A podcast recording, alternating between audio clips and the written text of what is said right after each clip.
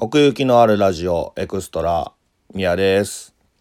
えー、ちょっと一人で撮ってます。はい。えー、寒くなってきましたが、ちょっと映画を一本見てきたので、ちょっとお話ししたいと思います。うん。ああ、ネタバレをバンバンやっていくんで、ネタバレなしとかちょっとそういうのは無理なんで、その辺ご了承お願いいたします。はい。えー、見てきた映画はですね、ボヘミアン・ラプソディです。ええもう今すんごい話題になってて、前々から気になってはいたんですけどね、あの、ダベログのツーさんとかも劇場で見た方がいいよとおっしゃってたので、行きたいな行きたいなと思って、まあ、なるみにちょっと興味のある？みたいな感じで声かけたら、まあ行って一人で録ってみたらどうですか？みたいな風に言われて、まあ今ちょっと一人で撮ってます。はい。うーん。まあ慣れない、慣れてないからね、あの、お聞き苦しいところもあると思いますけども、お願いいたします。はい。えー、ボヘミアン・ラプソディ見てきました。今、ね、帰ってすぐなんで、ちょっとまだ若干ハイになってる感じですね。うん。まあそういう終わり方だったんで。先にラストの話をしちゃうともうだからクイーンのライブが終わりましたでおしまいっていう、まあ、一番気持ちいいところで終わってくれたんでうわーこれだよっていう感じにはなりましたねそのライブが終わった後に、まあ、余計なこと余計なことせずにというかスッと終わってくれたんでああ、いいじゃん、いいじゃんっていう気分で今います。うん。まあ、基本情報ですけど、ボヘミアン・ラプソディっていう映画はですね、えーっと、バンドクイーン、70年代、1970年代ぐらいにあの活躍してたクイーンというバンドの、えードキュメントですね。まあ、主にそのクイーンのボーカリストであるフレディ・マーキュリーのお話でしたね。うん。まあ、というよりもまあ、うん、確かにフレディの曲、あのー話だったんだけど、まあ、クイーンの話でもあるというか、うん。映画の中で何回も言ってたけど、その、フレディにとってクイーンっていうバンドはもう家族だと。だそれの絆の確かめ合いというか、もちろん喧嘩もしたり、解散の危機にあったりとか、そういうドラマを描きつつ、えー最後のライブで、パーンと全部なかったかのように 晴らしてくれたというか、気分を。そうでしたね。まあ構成としては。うん。いやー、楽しかったなーうん。結構ね、そのバンドの映画、バンドの映画というか、そういうミュージシャンとかアーティストの映画、ドキュメント映画って、どう、うん、なんかこれまでそんなにこれっていうものが出てないような、個人的でいいですけど、印象で、で、まあ自分が見てきたものとしては、まあ昔、ゲイリー・オールドマンがやってたあのシド・ビシャスの、セックスピストルズのシド・ビシャスの、えードキュメントだったり、まああとは、ニルバーナっていうバンドの、えーとカート・コバーンの生涯を描いたモンタージュ・オブ・ヘック、うん、ぐらいかなドキュメント映画見てきたな。があるんですけど今回このボフメボヘミアンラ ボヘミアン・ラプソディクイーンの話ですねまあまああんまりクイーンに関してねうん知らないんですけどね まあ好きな曲は何曲があってそれこそキラークイーンだとかもちろん We Will Rock You あのバイツ・ア・ダスト We Are the Champion Don't Stop Me Now か、うん、とかも好きであの懐かしいなって思う高校時代結構聞いてたかな。MD で。うん。で聞き直したいなと思ってるけど まあ MD だからね。もうないし。うん。再生できるものも今もうないし。帰りにちょっと帰りに行こうと思ってあの行ったらまあやっぱなかったですね。もう今すごい流行ってるみたいで。CD だからそのベストだとかなんかそのアルバムも全部借りられててそのベストだけないとかだったらわかるんだけど、もう全部ないっていうね、2軒回って全部なかったっていう。わ、これすごいことになってんだなって今思ってますね。まあ、日本だったらね、あの、キムタクがやってたドラマの主題歌になったりだとか、そういうなんでちょっと、あの、有名ではありますよね。その CM とかでもよく流れてますし、うん。そういう情報で、まあ見に行ったんですけど、うん、ああ、こういう人生だったんだなって思うと、本当フレディ・マーキュリーという男がどんどん魅力的に思えて、ああ、素敵な人だったんだなってなんか思いましたね。なんか結構映画の中ではクズ呼ばわりされてましたけど なんかあのー、まあ自分我が強いというかというかまあそのなん唯我独尊みたいな感じですかね。うん、そのもう自分はもうスターだみたいな俺みたいなやつは俺しかいないみたいな振る舞っててうん。でもなんか、それがその通りって思えるから、なんかカリスマを感じるし、うん。亡くなったのはもったいないなって、まあ、思いましたね。40歳ぐらいだったかな？うん。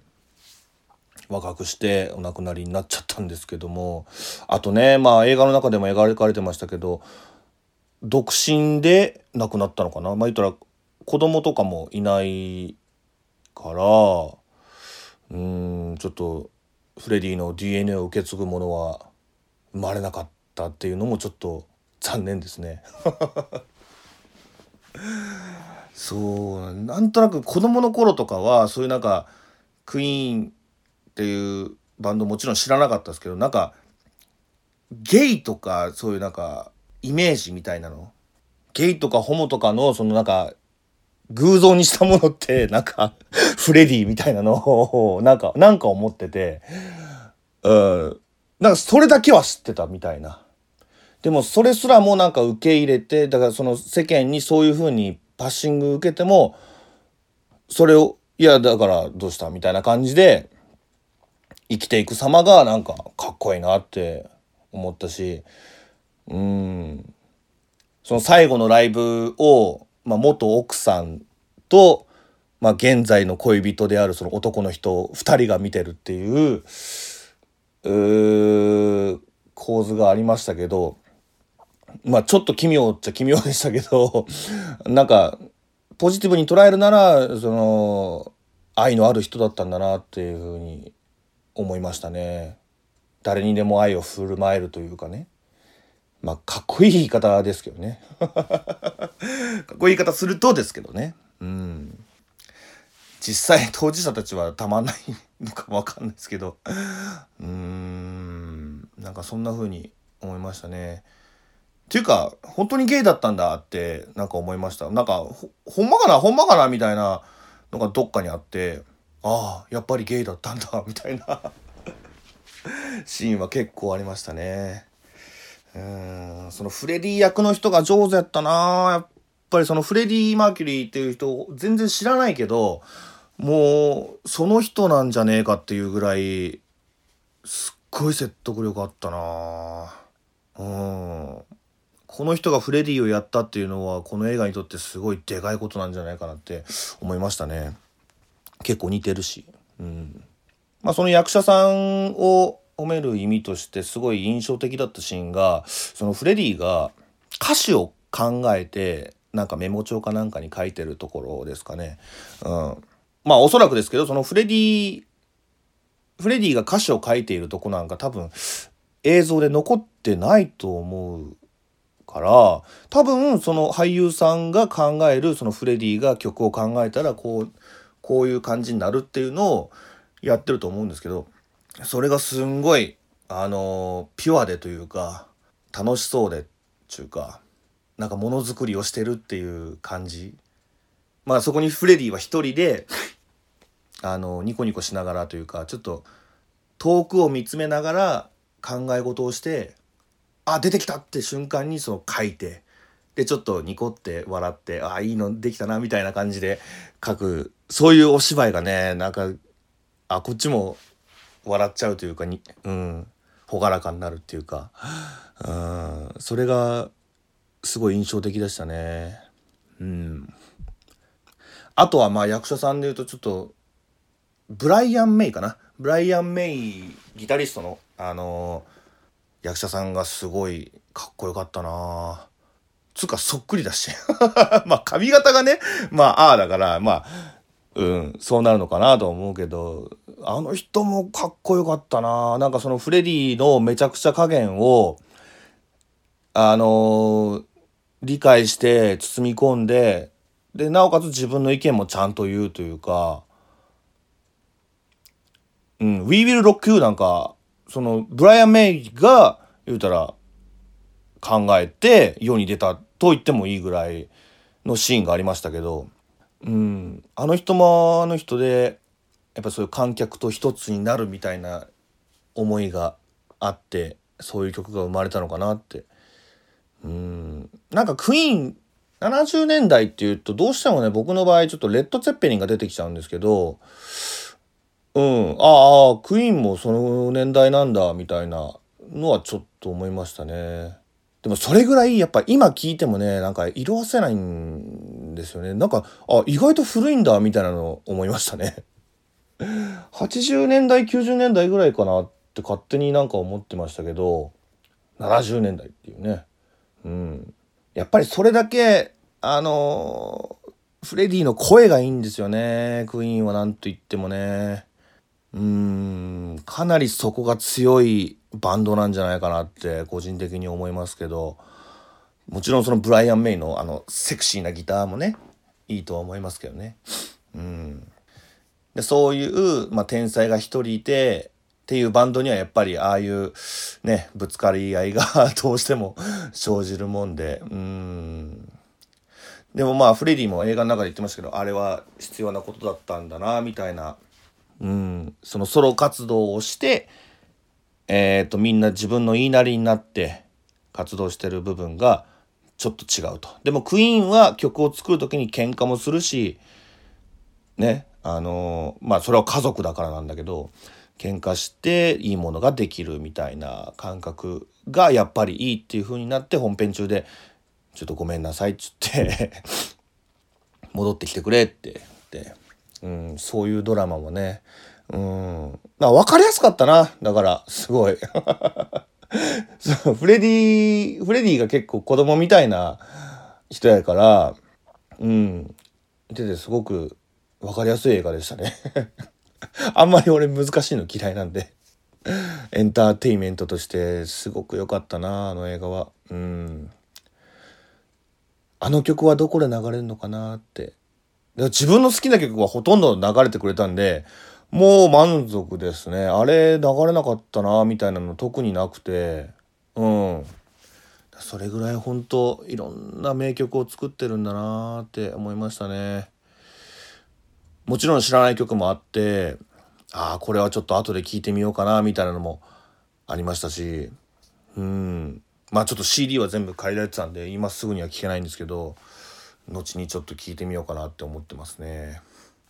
あとはまあ親切だったのがその歌うシーンはいっぱいありましたけど全部歌詞をその字幕でね表してくれたのが良かったですね。あこんなことを歌ってるんだみたいな、まあ、洋楽とか聞いてるとあんまり歌詞とか気にしないんですけどもとことん好きになったあのバンドとかは気にしますけど、うん、まあクイーンはそんなに気にしてないかったんであこの歌ってこういう歌詞だったんだなっていうのがちょっと分かって。それは楽しかったな。まあ We Will Rock You とか We Are the Champion とかはねまあまあ分かりやすいですけどね。うん。でもこういう歌なんだって分かった時にあ面白いなってやっぱ思いましたね。そのフレディがやっぱり曲を作ってるわけですからそのフレディのあのー、考えてることっていうのがすごいピュアで愛に溢れてて。うんまあ何回も言いますけど 素敵な人なんだなっていうのが伝わりましたね。うんもう「We Are the Champion」なんかもう泣いちゃいましたね。観客とバンドがなんかみんな一つになって大合唱して「俺たちは勝者だ!」っつってうんいい歌だな「We Are the Champion」なんか普通にいい曲だなって思ってましたけどなんかより好きになれたというかこの映画を見たことによって。やっぱずるいよな。そうやって映画で名曲流されると。なんかありません？そういうなんか自分の好きな媒体で自分の好きな音楽が流れたりとした時に。うんなんか違う風に見えるというか聞こえるというか。それでさらに好きになるみたいなね。うん。だからまあクイーンというバンドをちょっと他にも聞いてみようかなって思いましたね。これを機にまたなんか CD とか出したりするのかな？ちょっとわかんないけど。でもそういうカリスマのあるっていうか伝説の人っていうのはねドキュメントにしてもちゃんとドラマになるっていうのがすごいな。まあある程度脚色はされてるかもしれないですけど。うーんでもすごいな。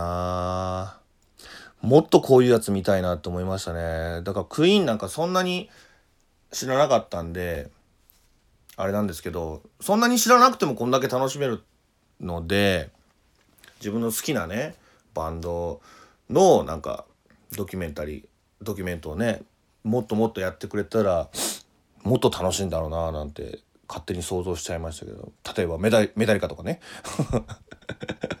メタリカとかね まあ別に洋楽じゃなくてもね。そういうあのー、伝説のアーティストみたいなの日本でもいますしね。うん。A ちゃんとかね。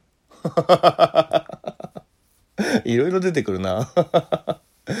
まあまあもうすでにやってますよみたいなのもあるかもしれないですけどね。うん。でもこれ今かなり「ボヘミアン・ラプソディ」かなりなんか世界で盛り上がってるみたいなんでこれを機になんかこういうものが増えてってもおかしくないと思うけどな。どうなんだろうな。やっぱりノンフィクションっていうのはうん。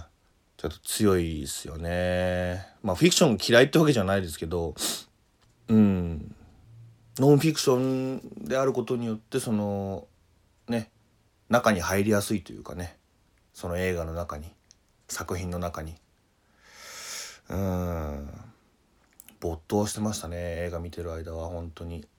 まあラスト21分がすごいみたいななんかキャッチコピーでしたけどどっからだったんだろうな。なんかもう最後ライブシーンだったんですけどものすごい早く感じたんですよねもう。気持ちよすぎて。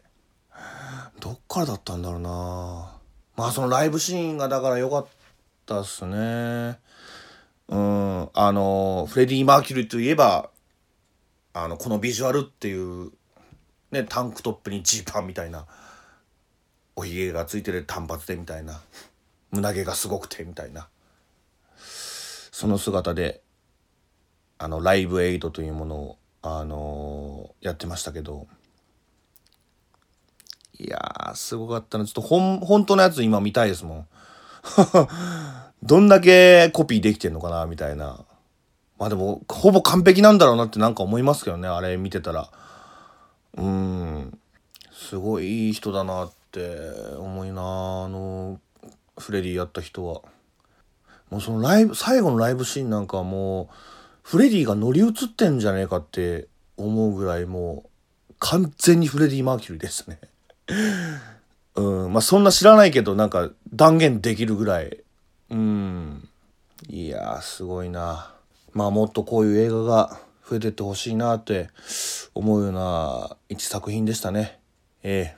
まあそんなとこかな。うん。まあ見に行ってない人は是非見に行ってみてください。劇場でね。